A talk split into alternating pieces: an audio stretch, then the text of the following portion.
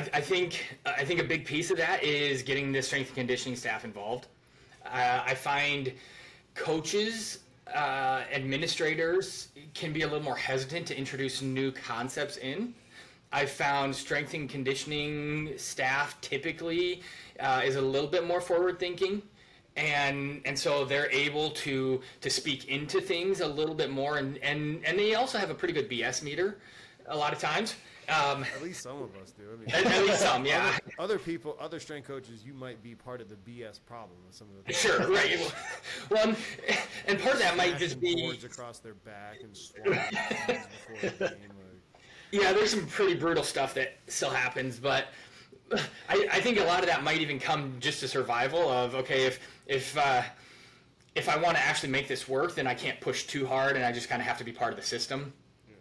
and and not push. But but if, if there's a genuine curiosity, I, I, I find that is typically more in the training side of things than in the medical side. Mm-hmm. Okay. Yeah. So, and to get into specifics, um, you know, I, I, think it's it's that curiosity piece, right? As strength and conditioning, you have to have the curiosity. As the coaches, you have to be wanting to be on the edge and looking into what's new, what's out there. You know, and, and a platform like this and you know other ones that are putting this stuff out there are very integral to beginning that conversation of like okay here's what we suspect is happening. Let's start talking about it. Let's figure out a does it pass the smell test? Does it seem like it would work? And then let's start looking into this. Let's start um, trying it out getting in with players. And you know as, as we're working on this stuff, how can we be a resource to coaches as they're looking at developing this to where, okay, directing towards research. Here's the research that backs us up, you know, that they've been doing out at Cincinnati. Here's, um, you know, here's just some of the avenues that we can help with this. And that's really part of what we want to do, and and as uh, Joe said, is bringing this to the masses, bringing this into high schools, and starting to to work with kids at that level. And instead of waiting for it to trickle down from the elite level, you know, because that happens slowly, how do we get this from a grassroots type um, foundation and get it in with high schools, get it in with coaches, and as kids are coming up through high schools, you know, through some elite programs, training in this stuff, now they have that expectation of, you know, I had this in high school why is it not happening at the college level and, and starting to build it even from that. So I, I, think there's some of this organic conversation that platforms like this and, and others where that conversation has to start and has to start happening so that there can be awareness around it and then the curiosity to push that, that development forward. How do you handle that being an early adopter in something that might have some pushback? Uh, hard head like just kind of an idiot and it's like this is what needs to be done. We grew up on a farm in midwest right? So so farmers are just you know what we're just going to put the work in. It doesn't matter how hard it is we're just going to do it. Uh, and so kind of that that's the mentality that we have to have with this is you know what, there's we know it's going to be a hard fight it's going to be be a battle. Um, but but if you're just transparent and honest and authentic about it uh, and then and then you're just willing to put the time in, beat the bushes, get out, talk to to parents, talk to coaches, uh, do whatever it takes. That's that's really what we are doing. Is like okay, um, anytime talk, talk about early adopting. Anytime that there's something is discovered in the research realm in the academic realm there's a what is it 10 to 20 year lag time between actual adoption into clinical practice I mean, like it's as soon wrong, as it. But there has to be that dichotomy to filter through the bullshit, though, right? Like, yes. Yes, correct. And that's where there, there's different ways that you can filter it. You can filter it through longevity, and then you can also filter it through a- adopting and saying, "Is this actually working? Are we getting results with this?" And um, and and so that's that's where um, so the initial data is out there, uh, and then even just anecdotally, we when we first um, we first introduced this into a, a local small co- private college here here in, in Des Moines, and um, so so we did that last summer. We, we went we took their their soccer teams through it, and first game they were they were on the road playing against another school. Uh, and, and we got this feedback from the coach. He said um, one of the girls took a, a hit in the head from the soccer ball, and the trainer from the other team that was providing the care ran over, uh, started assessing her and everything, and, and told the coach, every single time that he's seen a player get hit like this, they, they've sustained a concussion.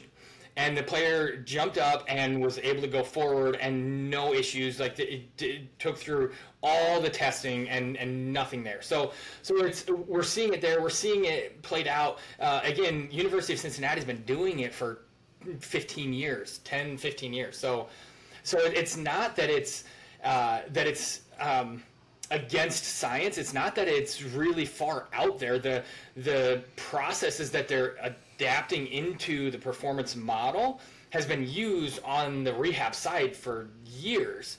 But now it's just taking it and instead of asking the question, um, how can we rehab somebody? It's how can we get them stronger, better, processing information faster, protecting themselves so there's less risk for injury. For our listeners out there that might be wondering, what are the different types of concussions? Because we have some young, we have some aspiring coaches, established, and head coaches, and you know, so maybe a refresher for the established and the heads. But for anybody that's you know an aspiring coach, what are the different types, and what can they essentially do about it? Yeah, so so there's a, a couple different types of head injuries. So, so you have uh, like uh, you, you have mild traumatic brain injury, which a concussion would fall into that category. And then you have moderate and severe, uh, that would be more like blast victims, uh, more military sustaining, or um, severe impacts. Uh, so, so in sports setting, for the most part, you're talking about a mild traumatic or MTBI, uh, or concussion is kind of a subset of an MTBI. Um, but but then when it comes to that, then there's there's seven different phenotypes of concussion. So uh, so with that, um, kind of the acronym is Coach CV, C O A C H C V. And, uh, and so the different phenotypes are uh, it could have cognitive function, it could have ocular motor or eye control, uh, it could be affective, mood, um, behavior, things like that. Uh, it could be cervical, so related into the, the neck and the spine, which I want to come back to in a second.